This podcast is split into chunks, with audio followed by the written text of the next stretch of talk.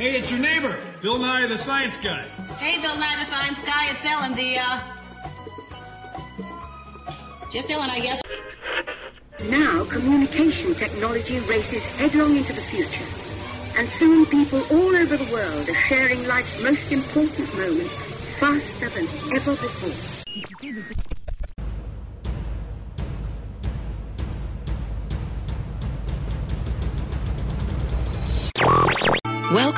Voyage of discovery and awareness of the richness, the diversity, and the often surprising nature of living with the land. Have a great stay in Condor Flats or wherever your final destination may take you. W W Radio, your information station. Hello, my friend, and welcome to the WDW Radio Show, your Walt Disney World information station. I am your host, Lou Mongello, and this is show number 488. And I'm here once again, not only to help you have the best possible vacation experience when you come to the parks, but I also want to bring you a little bit of Disney magic every week with the podcast, videos, live broadcasts on Facebook every Wednesday night, my books, audio tours, special events, and more. You can find everything over at WDWRadio.com. So this week, I'm going to sit down once again with friend and former executive vice president of operations at the Walt Disney World Resort, Lee Cockerell. He shares his thoughts, opinions, and years of experience at Walt Disney World and Disneyland Paris as we discuss topics including Marvel, Star Wars, Pandora, Disney Springs, D23, future and former attractions, and some theme park expansion ideas, customer service, and much more. I'll then have the answer to our last Walt Disney World trivia question of the week, and I'll pose a new challenge for your chance to win a Disney Prize package. Then stay tuned to the end of the show. I'll have more information about upcoming meets and events, special events, and maybe a tease about what's to come in the future, as well as your voicemails. So sit back, relax, and enjoy this week's episode of the WDW Radio Show.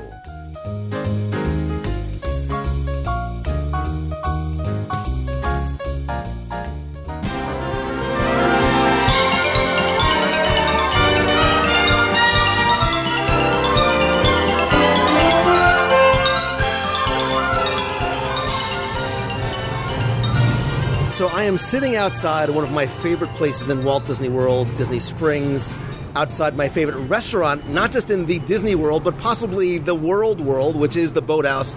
And I'm sitting here with one of my all-time favorite cast members and people as well.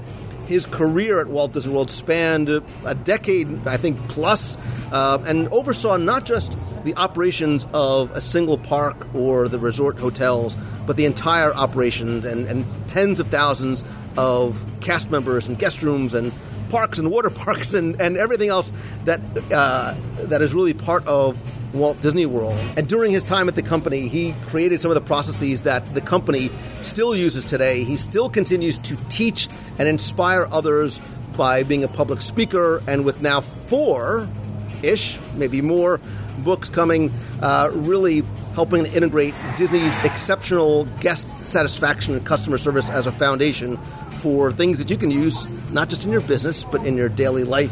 He's the former executive vice president of operations of the Walt Disney World Resort. He is Mr. Lee Cockerell. Lee, welcome and welcome back, I should say. Wow, that's quite an introduction. I wish I was that good.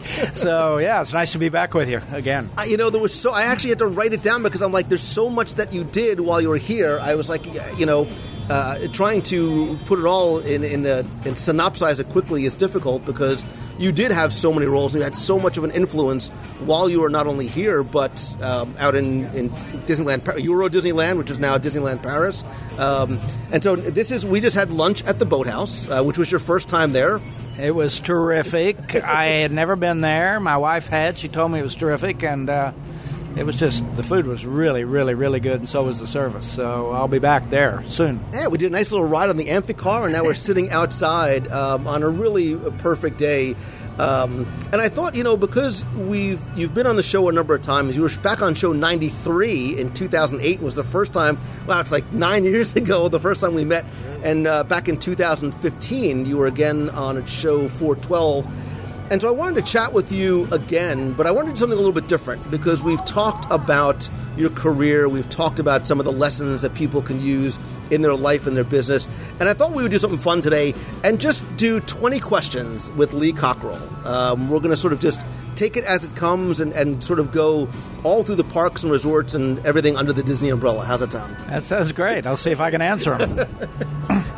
I'm sh- listen. This is um, this is, should be easy for you, and I. But I really want to know, you know, not just um, from Lee Cockerell, the you know, and hear about your time while you were here, but you are still local to the area. You're still, um, you know, I think very much a part of the, the Disney family. Your son Dan Cockerell is now. He is vice president of Magic Kingdom, correct? yes, he is. We're proud of him. He's got a job. Well, he's had some great roles. I've known Dan over the years. Um, when I think I think the first time I met him was when he was VP of Epcot, right? Yeah, that was his first uh, VP job, Epcot, and then he went to studio, and then he got to the big guy, and he's he's quite proud of that, and so are we. So we were talking at lunch, and we had mentioned earlier about how you had um, back in, I guess it was 1990 or so. You had started off in you really, or you opened up Disneyland Paris, correct? And doing food and beverage. Yeah, I joined Disney in 1990. I came down to Orlando from Marriott and trained for six weeks and shipped off to uh, Paris and stayed there three years. I was there two years before the opening and a year afterwards, and it was a great experience. I had a great job. I got a daughter-in-law out of it and three little half American, half French grandchildren. So Disney is magical. And we talked about how you you return, you know, you love France and you return there. But so actually, let's make that really the first question, you know, because recently Disney acquired the remaining shares of Disneyland Paris Resort from the Kingdom Holding Company. Um, Tell me your thoughts about not only that acquisition and now sort of Disney taking over complete control, but how the park compares now versus it did, you know, more than 25 years ago.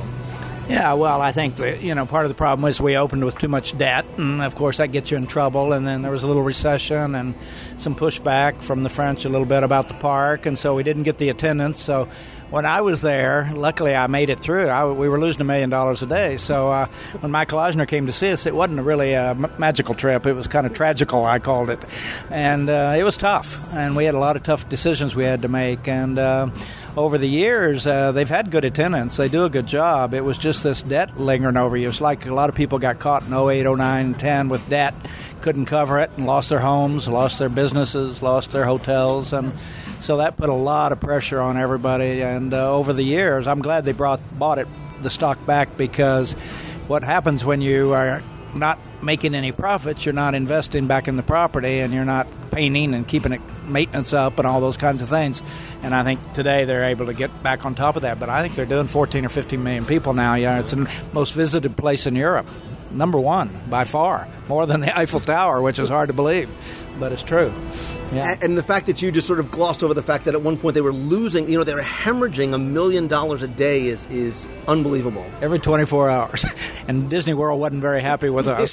so they were making that and we were losing it. So it was a, it was a stressful time. And I learned a lot about pay attention to the culture. You know, we had to redo the menus. We weren't serving wine.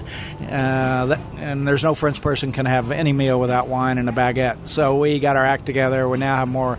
And I think in China that worked. We started paying more attention to the culture, give the people what they want instead of everything's being Americanized. And uh, I would tell anybody going internationally, pay a lot of attention to the local culture.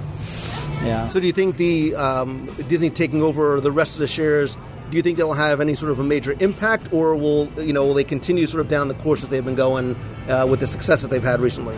Well, I think they'll be able to now get some capital uh, project, and some financing to expand and do uh, probably renovate and get the attractions up to speed. Probably close some, reopen some new ones.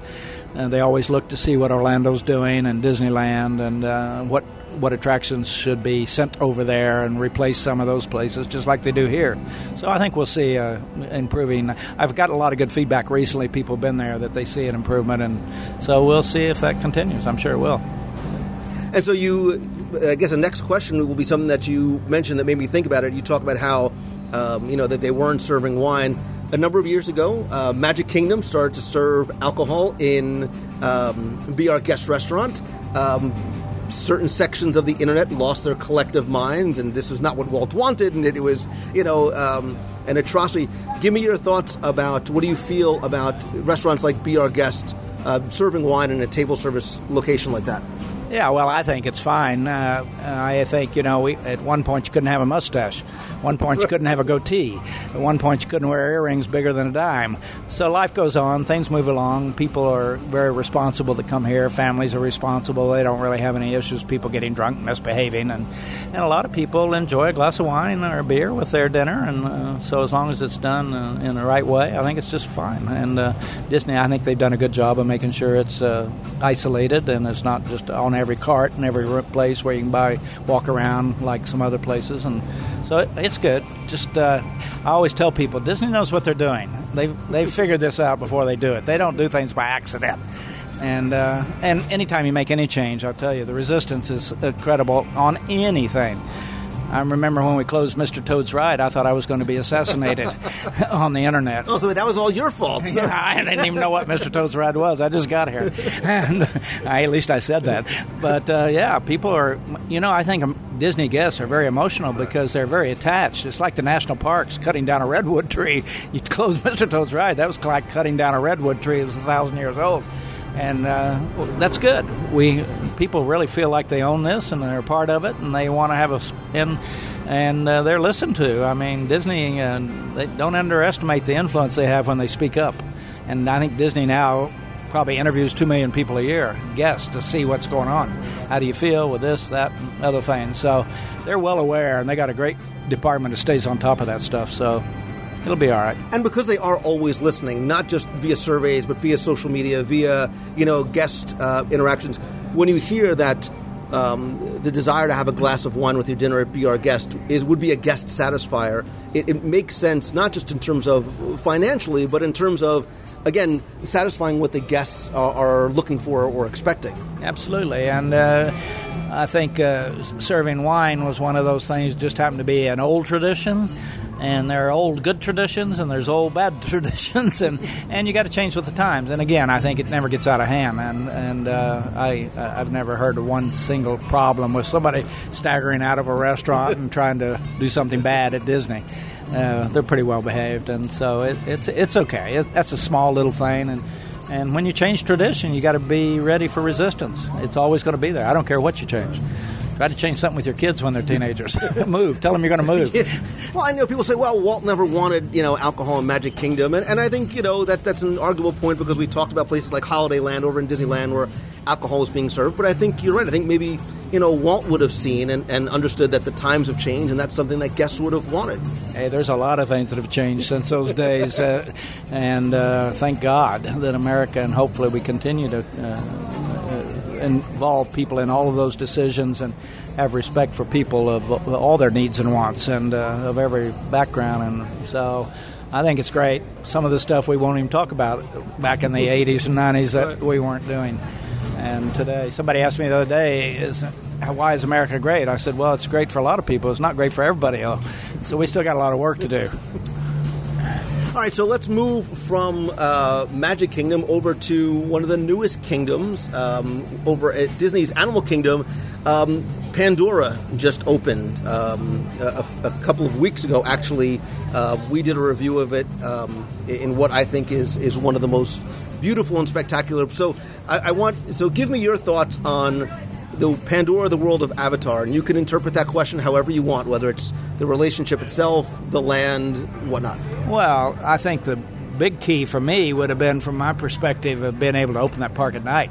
I mean, you talk about a waste of having this beautiful place that spent, I don't know, five, six hundred million dollars to build, and then we closed it at sundown. I mean, that didn't make any sense. And uh, so I'm glad they did that. I've heard, I haven't seen Pandora yet. I've heard lots of great things about it. I did look at it online and saw somebody had taken lots of videos of it. Just the videos alone were like incredible.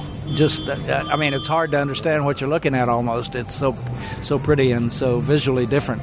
So uh, that's going to be great, and uh, I'm looking forward to getting over there to see it in person. I hear people get very emotional about it when they see it, and it, uh, and that's what Disney World's all about. Going away thinking about the good times you had with your family and something emotional like that. The whole family probably talks about on the plane home. Oh, wow, do you believe that? How great it was. So it's good. Good thing. And that's why I think it made sense, you know, the, the storytelling aspect and James Cameron being a, a great storyteller and having seen it now, what an emotional experience it really is. That, that's exactly that's the reason why we love this place the way that we do.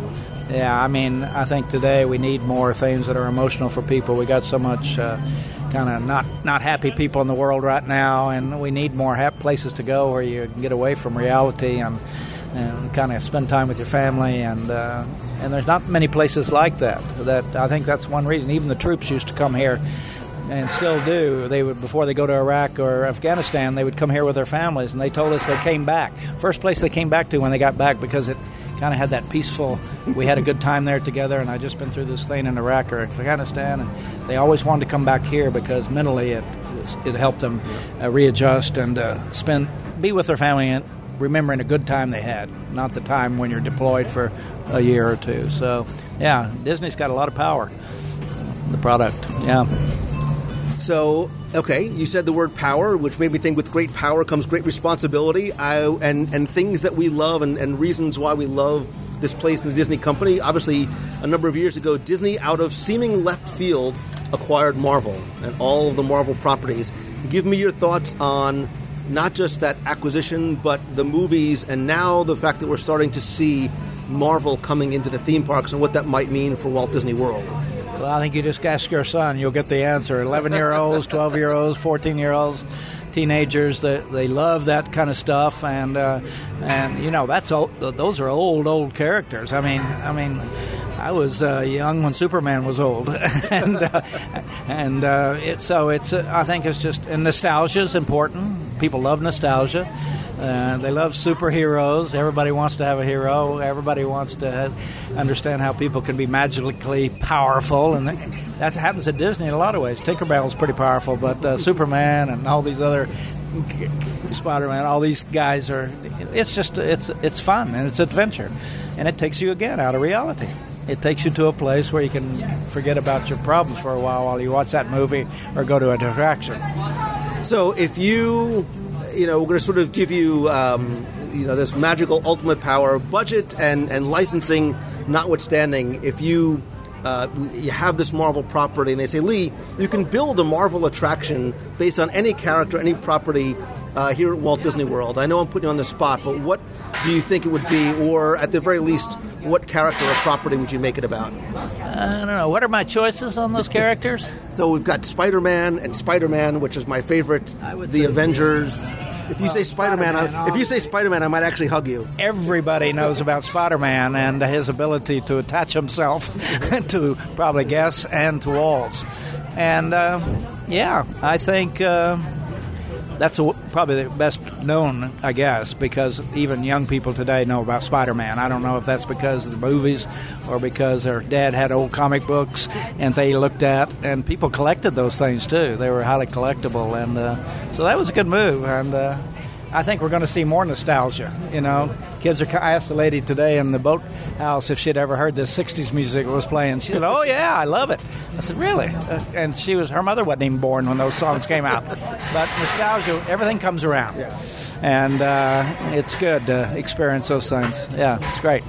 Yeah, I think we're going to see uh, more of a, of a Marvel presence in the parks. We're starting to see it come with Disneyland, with Guardians of the Galaxy, which I think is um, laying the groundwork for a, a, much larger presence out there. And I think eventually we're going to see it here too. Again, not just because it's a guest satisfier and not just teenage boys like it, but 40 some odd year old men do as well. And I think it really um, it, it fits under the, the Disney umbrella well in terms of you know quality um, family friendly entertainment you know. I love the marvel characters. There's always a you know there's a lot of um, uh, morality and, and moral yeah. stories that, you know peter parker is one of the reasons why i love him is is because of his story and i think that'll play well in attractions in the park. What's your daughter like in that area. Does she like the superheroes? She does. I'm raising her right. So you know, we love the Avengers and we love you know, so we love what they have done and, and, Kevin Feige has done like with the films and, and bringing these characters to life again and it's as a Disney enthusiast I'm curious to see how their presence is going to increase in the parks over the next few years. Yeah, well, I'm sure it will. I'm sure your daughter's already said you are the number one superhero, and then choose the second one. But uh, yeah, it's true. You'll see more. Uh, they didn't buy it for nothing, just to hang on the wall. Uh, they big investment. All right. So speaking of, all right. So speaking of buying something for, for nothing, I'm gonna I'm gonna make this a segue. When Disney announced the acquisition of Lucasfilm years ago for four billion dollars, nobody would have thought years later we would look be looking at that as the deal of the century. I mean, Disney stole Lucasfilm and made that money back uh, already in spades. Tell me about your feelings about this this whatever it's going to be called, the Star Wars land that's going to be coming to Disney's, Disney's Hollywood Studios. Well, I think if you've seen Pandora, then you're going to really see something unbelievable with Star Wars land. I mean, you talk about everybody is into that. That's been around since I was a young person. I mean, Star Wars, and that was probably one of the first movies that really uh, was so far out there that it just caught everybody's attention, and we all everybody got hooked on it and it hadn't changed. It's still it's hard to believe it's still the same power of that uh, Star Wars intercoastal uh, fighting uh, aliens. Uh, yeah, I mean it's go- it's going to be big, and I'm sure it's just going to make uh, the studio a whole different place. It's going to be like uh, mega. And I don't know how you can compare it to what else they've done, but I'm sure Pandora's great. But I think Star Wars is going to even be bigger. And, I think Pandora's is, is an indicator of what Star Wars is going to be. But one thing I think that both of those lands are going to do, because we've heard about this about Star Wars already, is a much more immersive type experience where the cast members that are working there are not cast members in Orlando, Florida. They are off world in Pandora. They're going to be off world somewhere in uh, you know whatever the planet is going to be that Star Wars land is going to based in. How have you seen this? Um, not just the growth, but almost we as guests, this expectation of, of much more immersive experiences in the parks. Well, it's always the same old story in life. The better you get, the better you got to get. And uh, and today with technology and everything you can see on your own, the, the, the bar has really risen to when you're going to go in and experience it in person. It's not like it's on a film or uh, on a uh, on the internet where they can do a lot of special effects. Now they got to do them in real life. And uh, so that when you walk in there, you're going to be there, not in some other part of the park. And uh, I, I, think they'll they'll make you feel like you're there, and you're going to know, wonder how do I get out of here? how, how, do we get back to Earth? yeah, so that'll be cool. I mean, and we're, I think the whole world right now is just uh, mesmerized with space travel, and can we go to another planet? And can we survive there? Can we create life there? I mean, this is a big deal and uh, it's more and more possible. And these kinds of things, just you know, things that were fantasy are now becoming reality, and uh, that makes it even more interesting for people to say, "Well, I guess this really could happen." So it's cool. Very cool. So let's stay in that sort of this fantasy becoming reality, and it made me think about the use of technology in the parks. You know, you've been you were with the Disney company for a long time as technology was advancing and the the advent of the internet and social networking, and you know now you know, the, the, the, joke is, it used to be, you know, when are we going to get Star Trek, you know, in our hands? And we, we've, we've surpassed that. We've surpassed the communicator and the tricorder and all those different things. How do you think technology has impacted the guest experience in the parks, uh, positively or negatively? Well, it's a long way from when I came here and we just had beepers. Nobody had even thought about the, the uh, smartphone. But uh, obviously, every, per- every person is attached to technology they know what you can do with it, the creativeness of technology, what people are creating on from apps to uh, experiences to going on your laptop and having a wonderful emotional experience with a movie or uh, so the guests expect more. The more you get the more you expect. I guess that's why we get uh, you know samsung and get apple 8 9 10 11 12 do we really need them apparently we do because people want more and more uh, access and they want more and more of that uh, imagination that comes with technology. I'm just amazing what I can do on my phone now as I learn how to do more and more and more, and and um, so the bar keeps getting higher and higher. And you know, you can never live with what you used to have. You always want to have more. And uh, whoever thought we would spend that kind of money on a cell phone, let alone and. Uh, all the things we do with it, and even your son here, Nicholas. I mean, he uh, he's going to know a hundred times more than you and I do, and he's going to even expect more. He's going to be bored when he goes to a park. They today, uh, the children and even a lot of adults want to be involved. They want to do something. They want to fight the alien. They want to shoot at it. They want to score. They want to uh, uh, be a part of it. And I think that immersiveness is uh, the key. That's what's happening everywhere. Everybody wants to get in it. They don't want to look in. They want to be in. It's it's no longer you know we're not satisfied with a passive experience anymore. You know the classic Disney dark ride is is wonderful and charming, but we want to fly on the back of a banshee. And and uh, after, after you come from Pandora, I want you to reach out to me because I want to know what you think about how that experience is so markedly different and a leap forward from I think anything else we've seen anywhere. Because you're going to come off there and say, "Man, I just I just flew." So you really flew. You really you feel like you're flying. So that's pretty incredible. And technology is getting better and better. Remember when we started the, the first uh, mission space?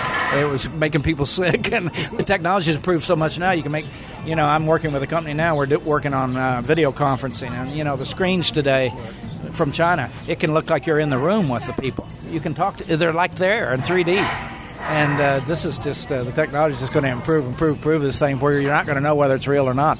Well, what I expect too is, you know, right now we're talking about really we're at the, the genesis of, of um, practical virtual reality and even augmented reality where you're going to use your phone and be able to, and I was showing my family and some friends, you're able to use your phone and uh, augment reality with things that are there. And I think that's, that's something that Disney will eventually bring into the park experience, not only to enhance it, but because that's what the expectation of the generation behind us is, is going to be looking for. Putting you in the show. Absolutely. And we saw that a little bit at Epcot, where they had the what was it during the one of the shows where they uh, the characters were talking to the child and uh, answering questions, and uh, and for ch- for somebody that's even young people, that is like a mem- memory you'll never forget. That, that fish was talking to me, me personally, Dad. And I always talk about when a you know four year old meets Cinderella. She met Cinderella. You're never going to convince her she didn't. And uh, so those experiences, I think, the, just Disney. I think the creativity it creates for a person about when they go back into the normal life, they start thinking, "Wow, we could do this a little better in our company. We could do this. We could communicate better. We could use technology to send that message, better commercial, a better experience with our clients." And I, th- I know a lot of people come here just to see and observe for a week of how things are done and they go back and they're not happy with their hotel or their restaurant or their cruise line or because uh, once you get a taste of this you say wow i think we could be better. And i think disney's best thing is disney knows every day you got to get better. They don't care how good you are you're never as good as you think you are and if you don't get better every day you get worse. And- Complacency will kill you. Right? exactly. And so and you got to get better faster today. That's the problem. You can't be thinking there's no five-year plan anymore it's like this stuff comes up tomorrow morning you may need to impl- implement it in a month You need to pivot very, very your quickly. competitor right. does yeah yeah You know, one thing, Lee, I, I think that um, has happened because of technology, as long as we're talking about technology, is I think Disney has, has very smartly used technology and social media and, and uh, their presence online to really humanize their brand. So I think, and understand what I mean by this, going back to when you were here, a lot of guests who probably came to the parks had no idea who Lee Cockerell is. Where now, a lot of, everybody knows who Dan Cockerell is. We know who the people are who write for the blog. We know who some of the, the faces of the company are. And I think one thing that they did too, I guess back in 2007, I want to say, is when they launched D23. Right? It was the community for Disney fans. They wanted to not just bring the company together. They wanted to bring us as fans together as the official fan club, right? Going back to the old Mickey Mouse Club days. Um, give me your thought on D23, the events, the expo, um, some of the um, the other things they do, you know, Destination D and, and things like that. Well, uh, Disney has got so much popularity already that that was kind of a no-brainer. Why didn't we do that before? The number of people who are just committed to Disney and Disney products and get a lot of satisfaction out of that. Uh, I mean, there's a you know there's interest for everybody, whatever you believe in. You know, we have gun shows for people who love guns, and they, you can't keep them away. And we ha- every show at the convention center, and here Disney created one for the lovers. In fact, I haven't been to it. I'm, I just guess I'd ask you, should I go to this and check it out and find out what's happening? Absolutely. I probably can't even imagine. I would say I don't think you could fathom what the D23 Expo looks like. It's coming up in just a couple of weeks um, out in Anaheim, and they've brought together all of the different, you know, properties and all the IP together under one roof. But what they've also done too is given people like us, who are third-party content creators, the opportunity to not just be passive participants and be on the show floor, but we have a presence there as well. We can have a booth because they understand again that this is uh, it's all about community. Well, somebody wrote to me and told me that I should uh, get a booth and bring my books and sit there and sell them and talk to people and all that. And I thought about doing it. I never never got around to figuring out how to do it, but I might do that once because it's the same old story. You think you know something until you go experience it, and then you go, "Whoa!" And I think that's probably what this experience is like. And I think even for people who come to Disney, they think they know what they're going to, and then they they just are. It's mind-boggling what they experience, and I've learned that in my own life. You got to go experience things. That's why I travel so much. Uh, you can read about. I tell people you can read about India, but you go there, it's very different, or China, or Japan, or anywhere. And so, I, yeah, I'm going to do that. That's uh, that's one I need to go check out. You should. I think, uh, and I would love to hear your perspective because, again, you bring a very unique perspective to it. Um, but how they have not, it's not just a showcase of what is coming, but it really is something that I think tries to bring the Disney community together, not just virtually online, but more importantly in real life. Well, and I'm going to have Daniel, my son, make sure he tells people who I am. so I meet people. I met a guy at the hospital. He was bringing Priscilla some meals when she was in the hospital. And I said, Hi, I'm Lee Cockerell. I gave him a bookmark. He said, "Do you know Dan Cockerell?" I said, "Yeah, I'm his dad." He said, "I never heard of you." I said, "Well, there you go." But but uh, it's funny uh, you, uh, the page turns. Right. Well, it, but it goes back. It it's because page. it's because we didn't have access. you know, we didn't have access to, to knowing who you were or being able to find out. Certainly not being able to meet you. You know, Dan is uh, one thing I love about Dan is he's always present in the parks. He's so accessible to guests. Again, humanizing the brand. You know, we friend Dan on Facebook. We follow him on Twitter. We follow him on Instagram not really because of his personal life, but because we want to be connected to that person who we know is such an important part of this company and this brand that we love. Yeah, hit that. I think you're right, and uh, I can even see, you know, since I retired, when I finally got on Facebook and Twitter and LinkedIn to promote my work and the things I do in my podcast, it is. Uh, you talk about power, the power of the internet. Oh my God, I hear from people all over the world every week from I hear people from Russia say you need to come here. Our service is not good, or I hear from Denmark and everywhere. It's unbelievable. And I did one, you know, I went through some anxiety problems once, and uh, I did a podcast on that. I heard from so many people saying, I go through that. I'm running. Guy was running a restaurant in London. I wish my boss would deal with this and let us talk about it. And you just the reach today is, and so you can be known yeah. if you're doing something good, or you can be known if you're doing something bad. right.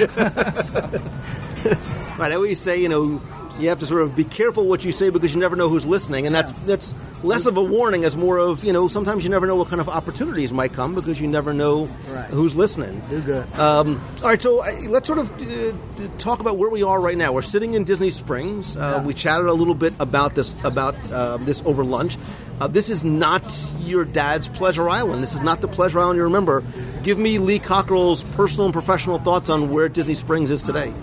Well, it's incredible. You know, I started here around the time Pleasure Island was re- really gearing up in 1990 when I remember coming here, and it was a wild, crazy place and wasn't very. Uh, uh, right for the customers who come here. It was a lot of local people that were dancing and misbehaving sometimes. And today, I think this is the real, uh, and I would say family and adult, or family and adult. Uh, whether you're with your family or alone, it's kind of like on the cruise ships. You can do your thing and and it's really grown up restaurants now. I mean, this is quali- high quality food. This is not like the old days and 90s and 80s Disney food was kind of this and that and knocked out. Today, you, I mean, these are world class restaurants, and uh, uh, the, the, meal we had today at the Boathouse was as good as you'll get anywhere. I mean. Uh, probably my best taco in my life, and I eat a lot of tacos, and it was really well done. And when we met the chef, we saw why. I mean, he he's passionate, and he loves his work, and and I think what Disney's done, they've gone out and found the best to do these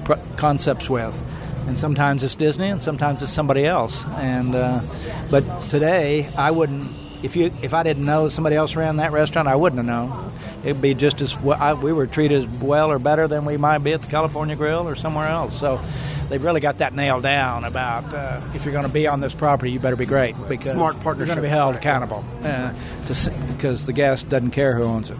They just care about the experience, and So it's good. And that expectation of, of quality of service that we come to with the Disney brand. Just attitude is just so good here. You know, you go out in real life. You know, you come off the expressway here and get into Disney Park, and you come in here, it's like a, you're in another world because you're everybody's knowledgeable here. They treat you like an individual. They make you feel special, like we did. They did for us today.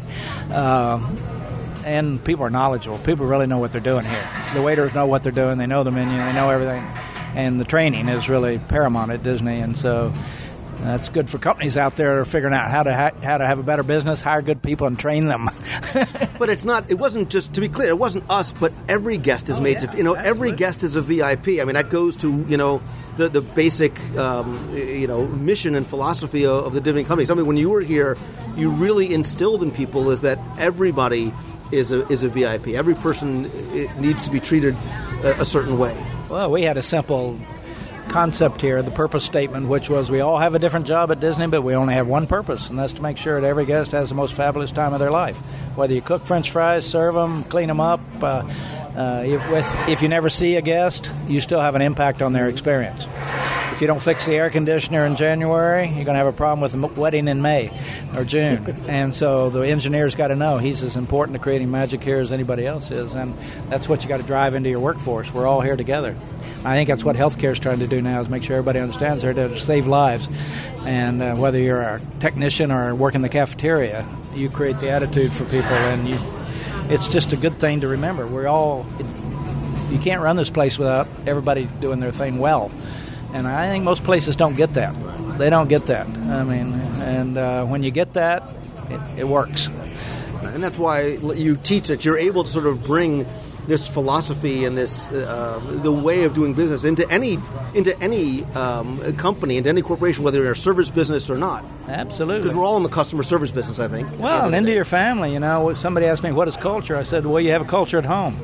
You spend time with your kids, you tell them you love them, teach them to read, you spend time with them, they want to spend time with you. Same thing at work. You create a culture where people feel special. They wake up in the morning, they want to come to work, not have to come. Uh, they feel like they matter because the leadership makes sure they know they matter because we do respect everybody at every level, no matter what position.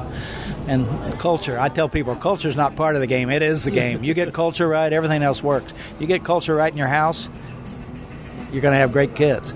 And then you're going to have great grandkids. And 100 years after you're gone, there's still kids being great because of you, creating that culture way back here. And same with the people who work here. Anybody that leaves here and goes to another job, they have a better career. Everybody wants a Disney person. Everybody. And I tell people all the time, like, even if you come to work here for a summer, a college program, whatever, that that the training that you're going to get from traditions to being on the ground, that experience, that that name on that resume for you is going to be a positive influencer for the rest of your life. Well, we inject so much pixie dust into your veins that you can't get it out. it's in there forever. It becomes a part of you, and uh, and people know that. I hear all the time people tell me, "Oh, that was the best thing I ever did." I would go for interviews now, and I was on the college program, and all they want to talk about is what I did at Disney and how can I do that for them. And you talk about, I tell every kid, do the college program. At least work there for six months or a year. You, it will pay off, and it does. It does. This you learn the best way, not just a way to do take care of people. That's the only thing I don't, you know, I sort of wish I would have done was at least do, and I don't even know if the college program was around when I was in college, but being able to have gone through traditions and gone through some of that training and experiencing it firsthand because I come at it from a, a guest perspective, but I would like to have actually seen how that, that translated into into training because as a former employer, I was was I was always curious, like how does Disney do it? How does Disney get such incredible performance out of the frontline minimum wage cast member who acts like they have a vested interest in every single guest's personal experience? I think because they do. They feel like they do after they go through traditions. They hear how responsible they are, need to be, and how we appreciate them, and how we're going to make sure they get trained and developed and have a better life too. And you know, somebody said your people will never be committed to you unless you're committed to them. They know. They know if you're committed to them. Will you get the interview? Will you be available for them? Will you, you will help them with their career? Will you sit down and talk to them when they got a problem? Show commitment, and you'll get commitment. And uh, that's a simple thing. I tell people the most important things in leadership: discipline and empathy. You get those two right, discipline and empathy, anything can work. And uh, so I, that's why I work on that that whole time management thing is about discipline. Empathy is about understanding each person as an individual, where they're coming from, and uh, we're all different. You got a son and a daughter. Are they different? yes, and as she hitting, as he hits a teenage years, she gets even much more different. Oh yeah. Um, let's It's to be rough for you going forward. So let's. I want to pivot a little bit and, and go a little bit um, blue sky, a little bit more practical. Um, let's assume that you had a position where unlimited budget, unlimited resources, and you could expand uh, Walt Disney World. Um, what property, what character, whether it's Disney's own or outside IP, would you love to see brought into Walt Disney World? Yeah, well, I think, you know, it's amazing how the main characters that everybody wants to see are still the basic ones from the old days of Mickey Mouse, Cinderella, the princesses. There's not a little girl born on this planet that doesn't want to meet the princesses. And I remember when we brought Margot here when four, she was all excited. She was going to meet the princess, and she was stunned. She couldn't speak when she saw them. So I think uh, anything that deals with fantasy, you know, I always tell people we talked about at Disney, fantasy is real here. It's not. It's real. And then I always tell them too, reality is fantastic. like we went in a car today in the water, and security is nice to you here. They don't want to hit you with a club. The reality is transportation drivers are fabulous. And I think just somebody asked me what's the thing that's most important at Disney? It's the cast members. That's all it is. You can build attractions, you can build restaurants. But Our experience, what if you didn't have a great chef in there and that waitress that took care of us and the manager came over? It's all the people. Forget about the hard stuff. That the hard stuff's easy. The soft stuff, the people are hard. you can train anybody how to do how to execute the job. It's the philosophy, it's the attitude of, like you said, the sim- everybody's singular responsibility and mission is simply to make people happy. That's it. And if that's all your old mission, that's pretty simple. And be nice. I, too, you know, when I wrote my second book, Customer Rules, I asked Margot. I said, Margot, she was 12. What's the most important thing in room in uh, customer service, Margot? I need some help. She said, Well, Pappy, the first rule is be nice. I said, You know, this costs nothing. be It nice. It doesn't right. It doesn't cost anything to, to be nice or deliver exceptional service. Does not cost you anything more. Nothing. And then, you know, I asked my grandson, I said, Tristan, you want to be in the book? He said, yes. I said, you better give me a good quote. He was 10. I, I said, what's service mean to you? And he said, Pappy, when you serve, you're always the giving one. So you get up every morning, come to Disney, you give all day. You don't. You don't argue with guests. You don't try to get even. You don't try to win an argument. You don't. All we do, if you're unhappy, our job is to turn you around. And uh, be nice and be the giving one in life, and life works out pretty well. You have very few enemies. So one of the things we were, um, as long as we're talking about expanding and, and growing, things we would do here and, and maybe bring other things into parks. We were talking over lunch about, um, you know, as a speaker, we get to travel a lot, and you've gone to, you know, so many exotic destinations across the globe. I mean, you are you're busier now in your quote unquote retirement than you are, uh, whether it's Asia or Europe. If you could add any country to Epcot, let's put money and, and politics aside. If you could add any pavilion to Epcot, any country to any pavilion Epcot, what would it be? Well, it's interesting. I had a call from Portugal recently because one, the fifth most spoke language in the world is Portuguese, and uh, not only Brazil and Portugal are interested because that's a huge base of uh, uh, potential tourists and people that are interested in that culture. But I would also say maybe I hate to say it, but probably Russia. I mean, I think people don't have any idea about Russia, and that's why I'm going there. I've never been there. It's the same old story. What's in my mind's probably not real. Uh, maybe we're not happy with the government there, but the people are going to be nice, and they're going to take care of us, and we're going to have a good tour, and we're going to see wonderful, beautiful things. And uh, And it goes back to a pavilion that was planned for Epcot at one point. I mean, that was very much on the drawing board. yeah, I mean, I hope that can work someday. You know, we. Uh, most Americans say, complain about China, but you go to the Chinese pavilion, you love it. you know, oh, the Japanese, oh, you go to the Japanese pavilion, you love it. And uh, one after the other. So I think anytime we can have a pavilion here, it helps people understand uh, what's going on in the world and it kind of get away from all that political stuff and look at these are just real people like you and me. They got families, they got kids, they want their kids to get an education, they want to have a safe environment to live in. Same in Russia, same everywhere I've been in the world. India, India, same thing. I mean, you know, being able to see the culture and the architecture Oh, and the food. the right. people. Yeah. I mean, you know, the kids that work from uh, South Africa now over at Animal Kingdom Lodge. I mean, this is an incredible experience to sit and talk to them about living in South Africa, and they just blows their mind to come here and work, and they take that back too. We send back good stuff to these countries. We send back people who have a whole different image of the U.S. and a lot of countries around the world don't love us, because we like to take over things, and uh, we're sending a good message that the people of America are great. Uh, if we didn't have governments, we'd probably have a peaceful world. So we're talking about um, you know bringing new things in. We were saying before everything that's old is new again. We have this sense of nostalgia. If you, Lee Cockerell, had the power to bring back any extinct Walt Disney World attraction, what would it be? Ones that have been here before? Ones that were here before. You can bring it ah. back exactly as it was, or improve on it if you prefer.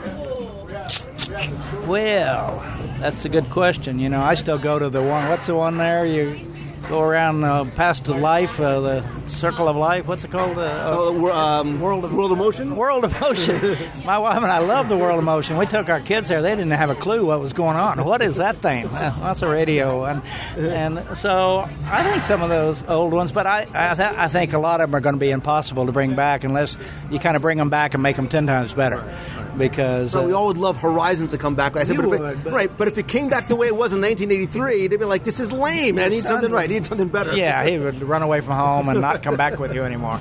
So we're just going to have to, you know, and I think Disney's done a good job of knowing when to put technology in and when to not, and when to have people up there. People, technology, and get it balanced right.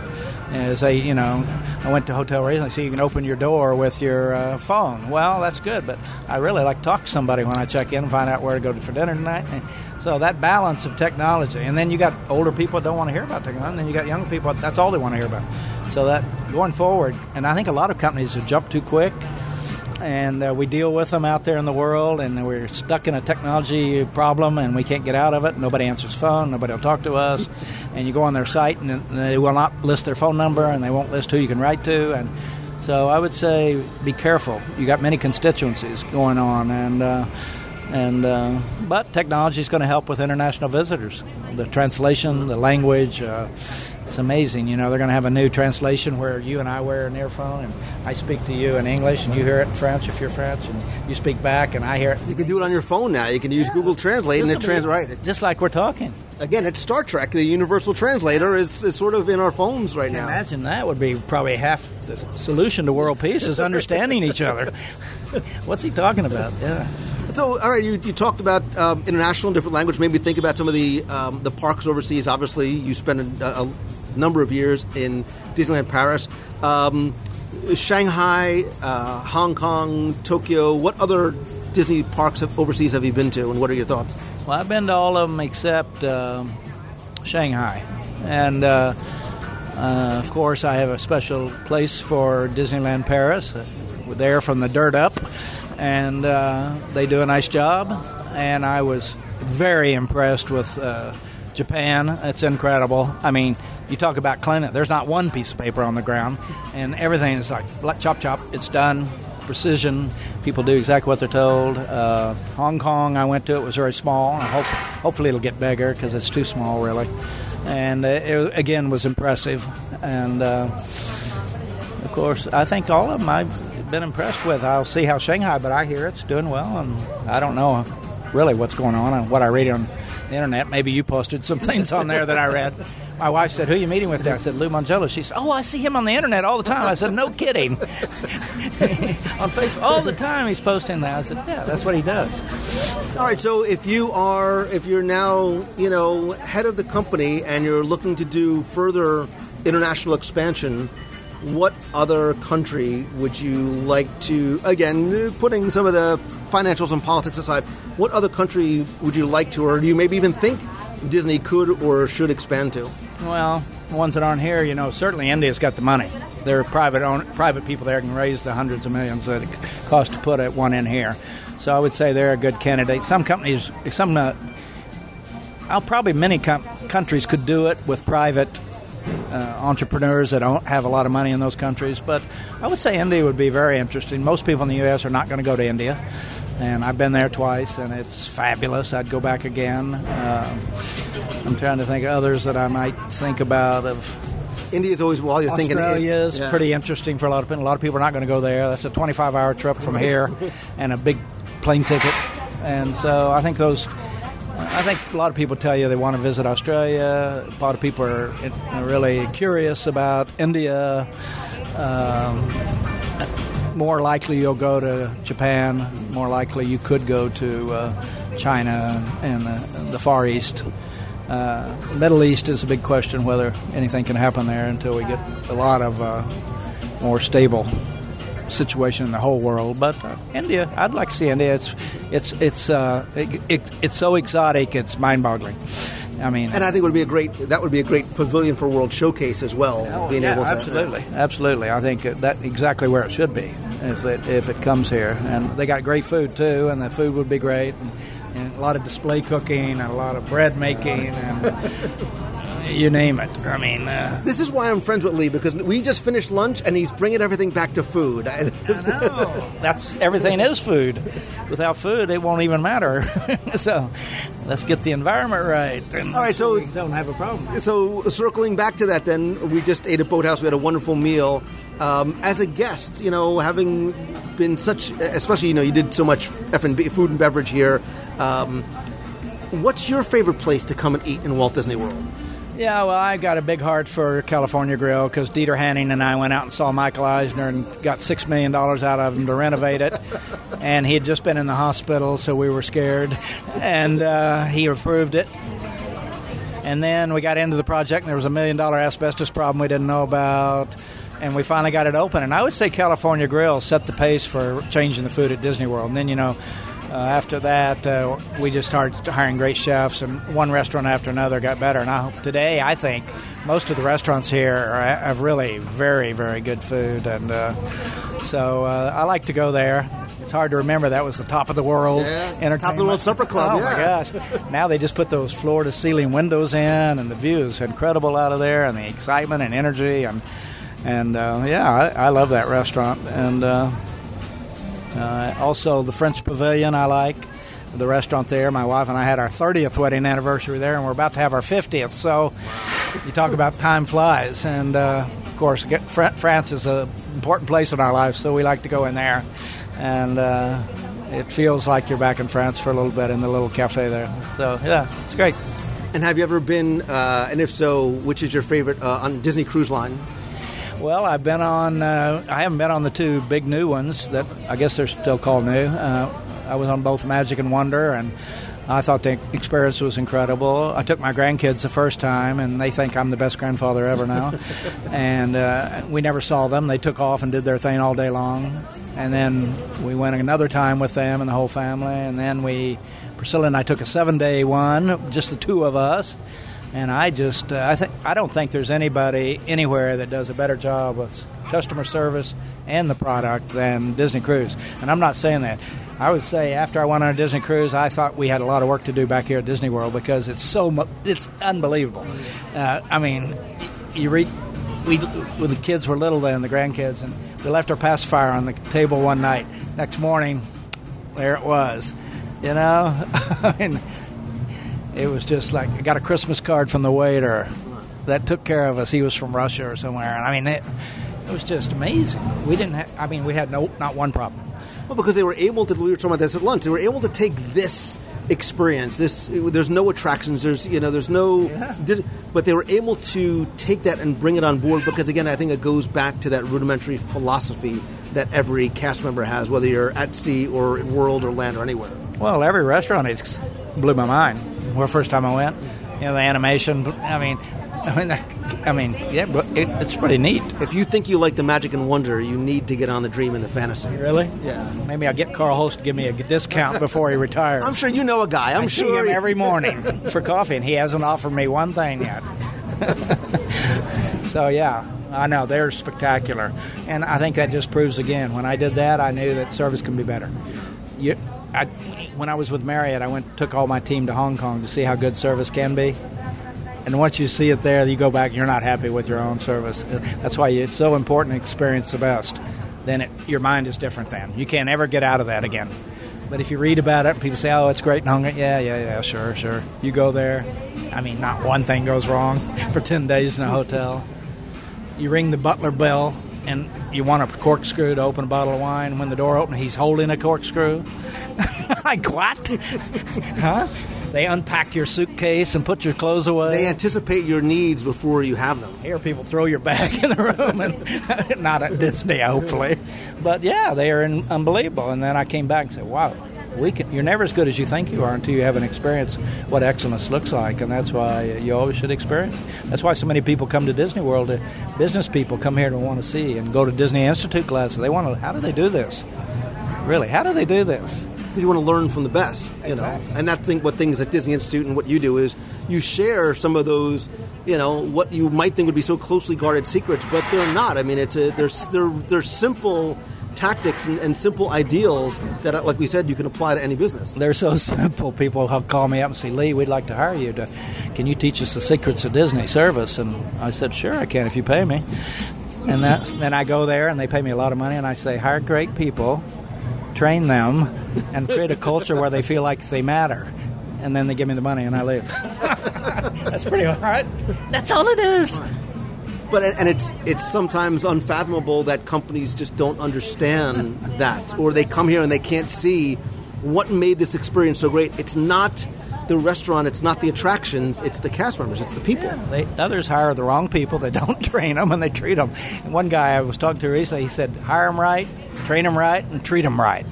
And that's the key to life. Hire them right, train them right, treat them right. Just like for your kids. You want to train them, get them education, and you want to build their self esteem and self confidence. And if you do those two things, they can't be stopped. Yeah. So, you know, maybe a last question as a from a thirty thousand foot view. Um, you know, now that you aren't with the company anymore, but you still um, are connected to it both through your your son and you obviously come here. How do you think the the parks compare now to when you were here? Oh, I think they're better. I mean, the, the things they've done, it's like Walt. He couldn't imagine what was there when I was there. Like, what do you see? What do you see here that you think is? is Well, I think the technology, first of all, is incredible. The convenience of transporting, the fast pass improvements to get people not having to wait in line. I told somebody you always should be working on your biggest complaint, which is lines. And so they work on that day and night trying to figure that out. Adding more attractions so they can, people don't have to wait so long. They have other attractions to go to. I think the cast members here today are as great as they ever were, the attitude at least. I always used to tell people you don't have to be happy to work here, you got to act happy for eight hours because we're professionals. And that's what we do. We go backstage, we can be unhappy, but on stage we're not unhappy, and that's that's because we have a clarity here. There's so much clarity from the leadership, George Kalogridis and his team, and all the VPs and executives, and the peer pressure. If you work here, the your cast members will tell you, hey, boy, you better get your name tag on. That's not how we do things around here. Peer pressure is huge here about behaving yourself. And so I think it's just a matter of it's a culture. It's a culture that we're proud of what we do here. Cast is proud to say they work here. Uh, guests are just blown away by the cast, and that makes them feel good. That I'm doing something to make families happy because most of the year you're not very happy with your mortgage and the way you're getting treated, and the school system's not doing what they should do, and stores are not following up on their promises, and your doctor didn't get back to you, and here you come, pretty much everything you ask for happens. So I think that's the, the key in life. Uh, exceed their expectations. They far exceed them here to, I think, most people. Problem is we got guests who've been here so many times, they have really big expectations. I mean, as you know, we get blamed for the weather and the rain, and uh, and it's I guess it's our fault. I don't know. We just apologize and say I'm sorry, but you don't really get that wet at Disney. so and if you do, you don't mind. yeah, just You get wet. You'll get dry, and it's, so yeah, it's just a special place. I'd never imagined working here in my whole life, and uh, to say I worked here is probably the highlight of my whole career. I mean, it is. I mean, to say I was a part of this because I know things now I would have never known if I hadn't worked here. I didn't bring so much here as I learned here. Know, when you bring and learn, it just you walk away going, "Whoa, I'm a better person than I was when I got here." Well, I think that the takeaway really is is that you can create and should create Disney magic in not just your professional life but in your personal life. And I'm obviously segueing because you do a podcast called Creating Disney Magic, um, with uh, which I've been on and, and we've had a lot of fun on. Um, I'll link to that in the show notes, which also have uh, currently have four books on you know, that Disney way and leadership and management and customer service. Tell us uh, what the four books are. Well, Creating Magic was the first. It's in 16 languages now, and it's really the top seller around the world. Uh, people really use it as a Bible to how to run their companies now. I get that note every week from somebody. Second one was customer rules. It's kind of thing, 39 things you can do to improve your service without spending any money, really. Very little money. It's cheap, free. It's a lot about attitude and being more creative and thinking and involving your people. And the third one was time management magic because I'm kind of an expert in that area, getting people more organized and disciplined so they don't have regrets in their life and they get things done. And it helps people not underestimate what they can achieve. And the last one is career magic, which is all about helping people think about the obstacles you're going to face in your life and how to deal with them. Because if you don't think you're going to have any, get ready because people think Lee Cockerell. Oh yeah, he was. You don't know what I've been through. I've been fired, passed over, beaten up, hit twice by waiters in places I worked. I got 18 stitches in my head. Um, my marriage is good, but it hadn't always been until I got to bed. My wife said the other day, Lee, you don't aggravate me anymore. Why? I said, because I decided to not do that anymore. so I own it. And the minute I got better, she got better. So, uh, yeah, I've learned a lot. And you do. It's always older. a learning, right? We're always learning. Unbelievable. But I learned more about I need more empathy and need to be t- teach. I want to be a teacher. I don't want to be a boss. I want to make sure people walk away from me and they learn something. And then they can say, I learned that from Lee, or I'm going to go and teach that to my people now. I never thought about that before, and that's that's where you get the real payoff in life. When your kids call you one day and say, "Dad, we love you. You did a great you job. Right. You, were, yeah. you, were you were right. right.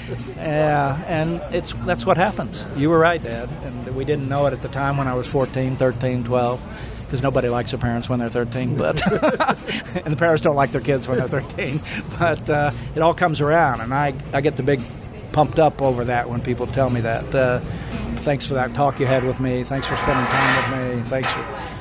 That's the key in life. I, I tell people you can either leave a job or you can leave a legacy. It's up to you, and you own it. To leave a legacy is harder. You got to work harder, be more available, help people, do the right thing. You know, and be cognizant that all everything that we're doing, we're leaving a legacy behind us. Especially oh, now in a digital age, yeah. we're very much so. But and look, Lee, that's that's what you've always been. You came here and you were a leader and a teacher of countless cast members. You teach individuals and businesses through your books and through uh, your speaking. Again, I'm going to link to all that. You can find everything that Lee does over at leecockerell.com. Um, I'd love to do this again. I definitely want to talk to you after you have been to Pandora and after you go on uh, on some of the newer the, the new Disney ships. I'm going to tell Daniel, get me over there because I'm under pressure now. Thanks for having me. It's been fun again.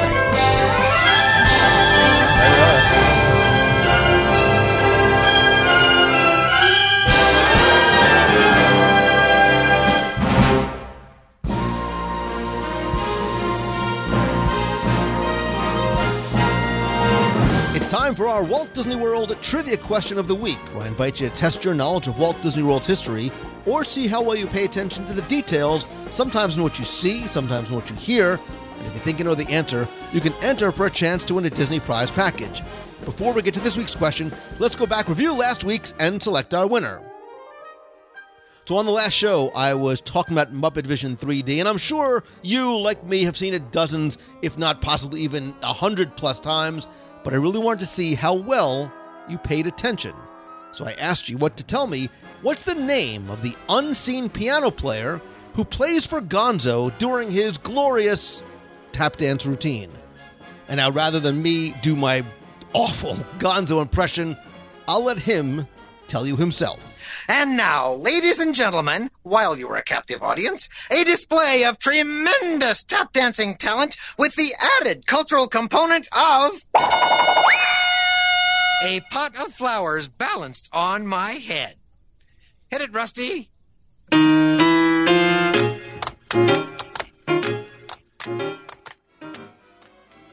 I want to thank the hundreds of you who entered, got this one correct.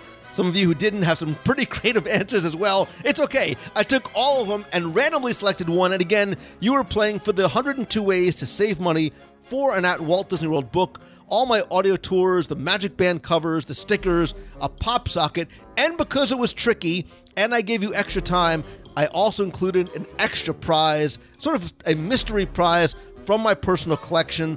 And last week's winner, randomly selected, is John Foles. So, John, congratulations. If you played last week and didn't win, that's okay, because here's your next chance to enter in this week's Walt Disney World Trivia Challenge. So, if you have listened to the show before or follow along with me on social or watched any of my live broadcasts, you've probably figured out that I love Disney Springs. But I also love and miss and remember fondly one of the, the locations that was there when it was known as Pleasure Island, and that is, was the Adventurers Club. And that is the inspiration for this week's question. Because tell me, where in Walt Disney World can you find a dessert called the Kungaloosh? Remember, the Kungaloosh was sort of the signature drink of the Adventurers Club. Well, now you can find a dessert called the Kungaloosh. All I need you to do is tell me where. And yes, obviously, my question is about food once again. So you have until Sunday, July 9th, to go to WDWRadio.com, click on this week's podcast, go to the show notes, and there you'll find an online entry form. And I want you to use the form because if you do, you can include not just your contact information, but your shipping address, because in addition to the digital prizes, you're going to get the 102 Ways book, the audio tours, the Magic Band cover, the stickers, and once again, I'm going to send out one of the brand spanking new, not available in stores, but will be there at D23 Expo, WDW Radio pop socket phone holder and mount. So good luck and have fun.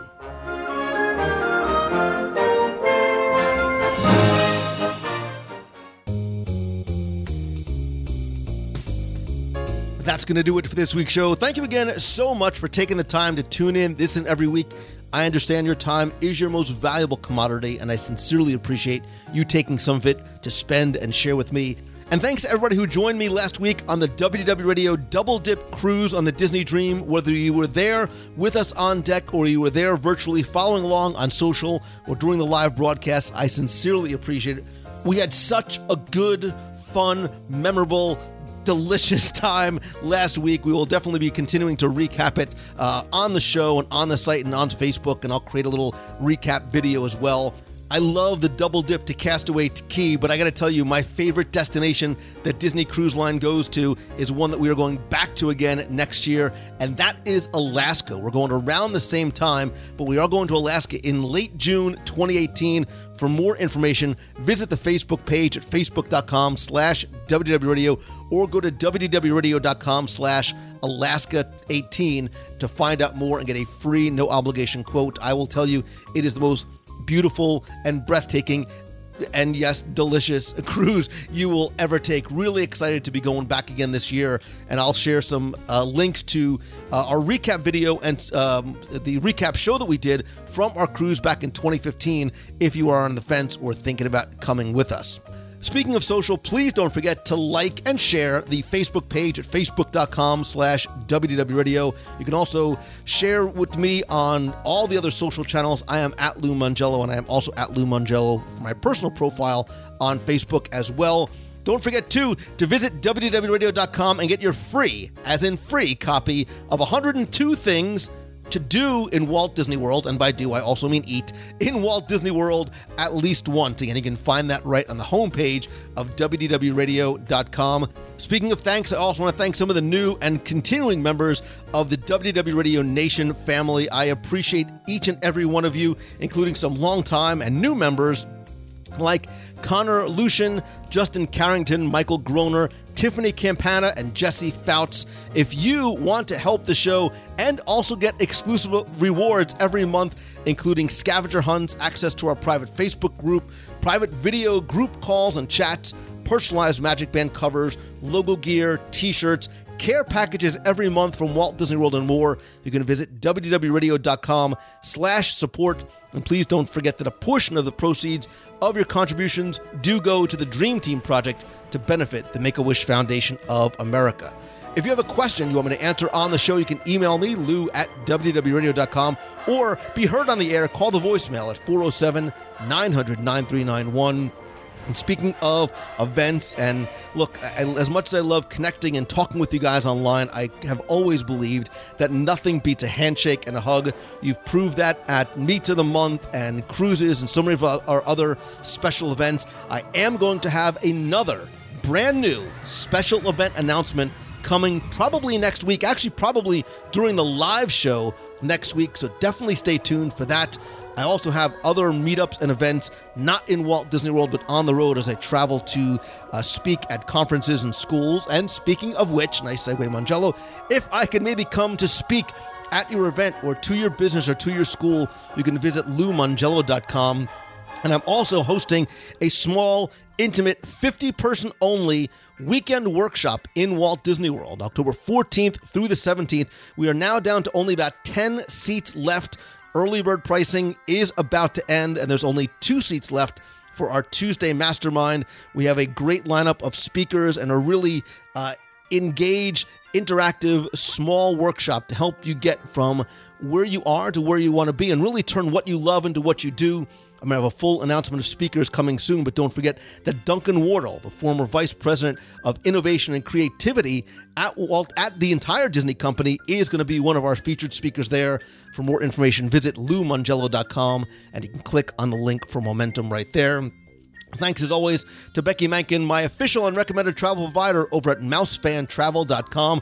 Next week, we're going to be on the floor and online live from D23 Expo. So if you're going to be out there, please come by our booth in the Collectors Forum, be part of the show, be part of the broadcast, get free stuff, and we got a lot of other surprises there as well.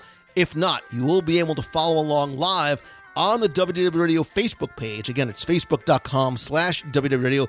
Be sure to turn on notifications. That's the only way you're going to find out exactly when we go live from and throughout the entire event. And if you want to come to Expo or Disneyland or World or any destination on this beautiful planet of ours, you can visit them over at mousefantravel.com. And thanks as always to little Timmy Foster from Celebrations Magazine. You can subscribe and get back issues at celebrationspress.com. And as always, my friend, and you, you truly are my friend, whether we have met yet or not. And all I ask is that if you like the show, and I hope that you do, if you don't, tell me why.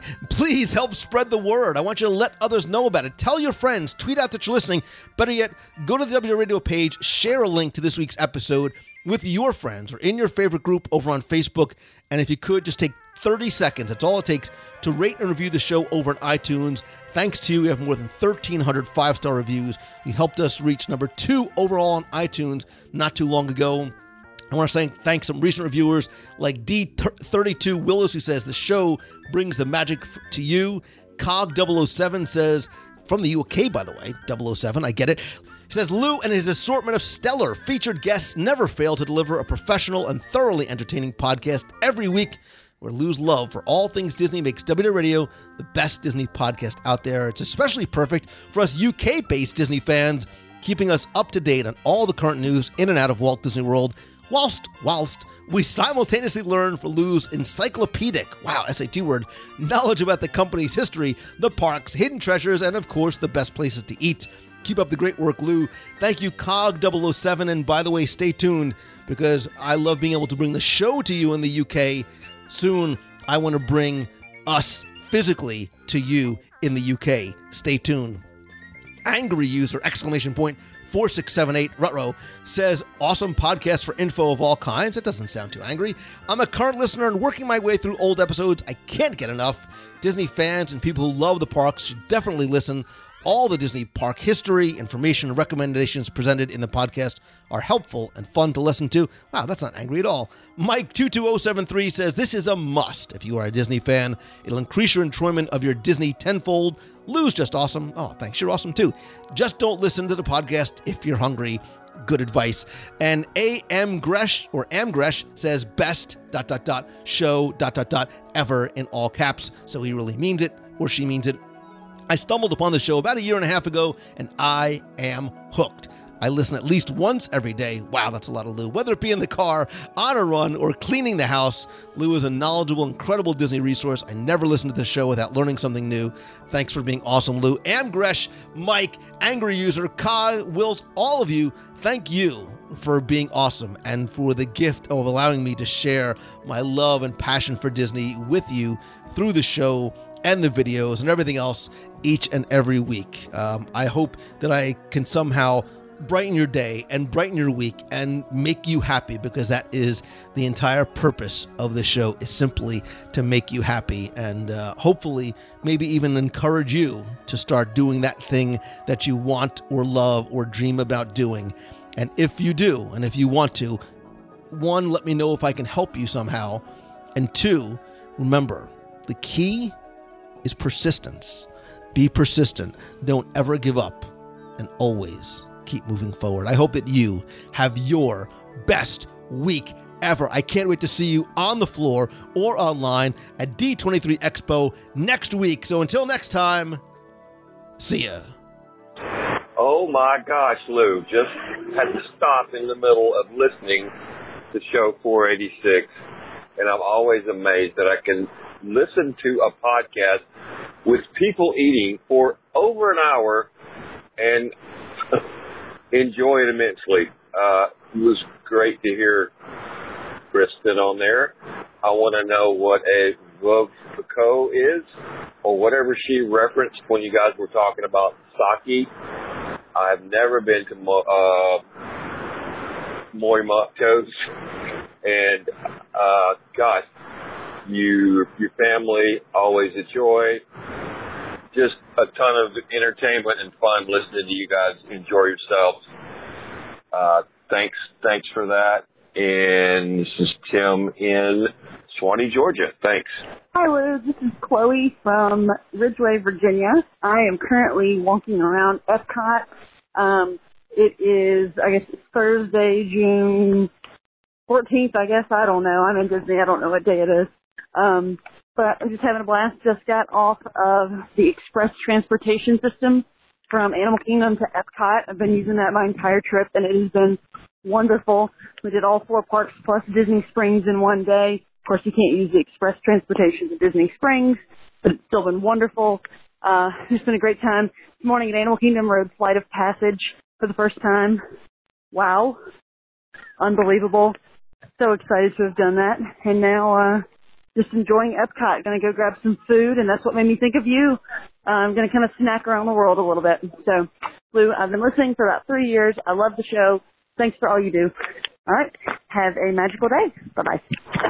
Hey, Lou. Jesse Bounce here, a listener uh, for the last couple months. Recently discovered the, the podcast and uh, been going through listening. And, uh, you know, I got to tell you, I think uh, we could be related somewhere. My two favorite things in life are Disney and food.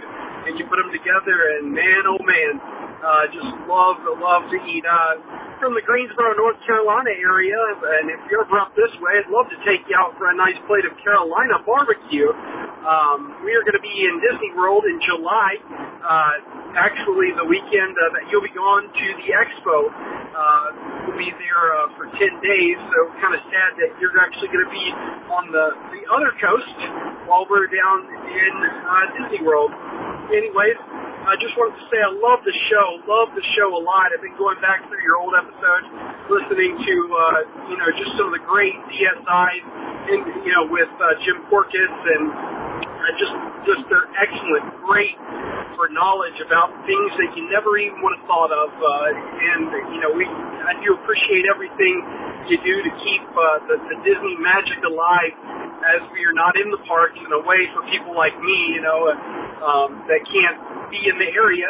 Uh, we just get to live vicariously through you. Anyways, wanted to say hello and uh, thank you, and uh, looking forward to meeting you sometime soon. Have a good day. Hey Lou Mongello, this is Christine Morrison giving you a call again.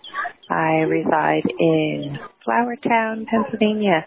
Um, just listened to your WDW podcast on Geyser Point at Fort Wilderness Lodge, and we are actually going to be staying at the cabins at Fort Wilderness in 16 days. I'm very excited, and you have inspired me to go check out Geyser Point. I'll drag my brother and sister-in-law along. We're going to check out that secret drink menu um, and just uh, sit down and, and have a nice bite to eat. Um, thank you for your review. I enjoy listening to your family talk about the food. And again, uh, maybe someday we'll meet up in the park. Um, you're on your double dip cruise right now. So enjoy, and I'm at the pool and uh, dreaming about my trip in 16 days. Thanks, Lou. Have a good week. Bye. You got a friend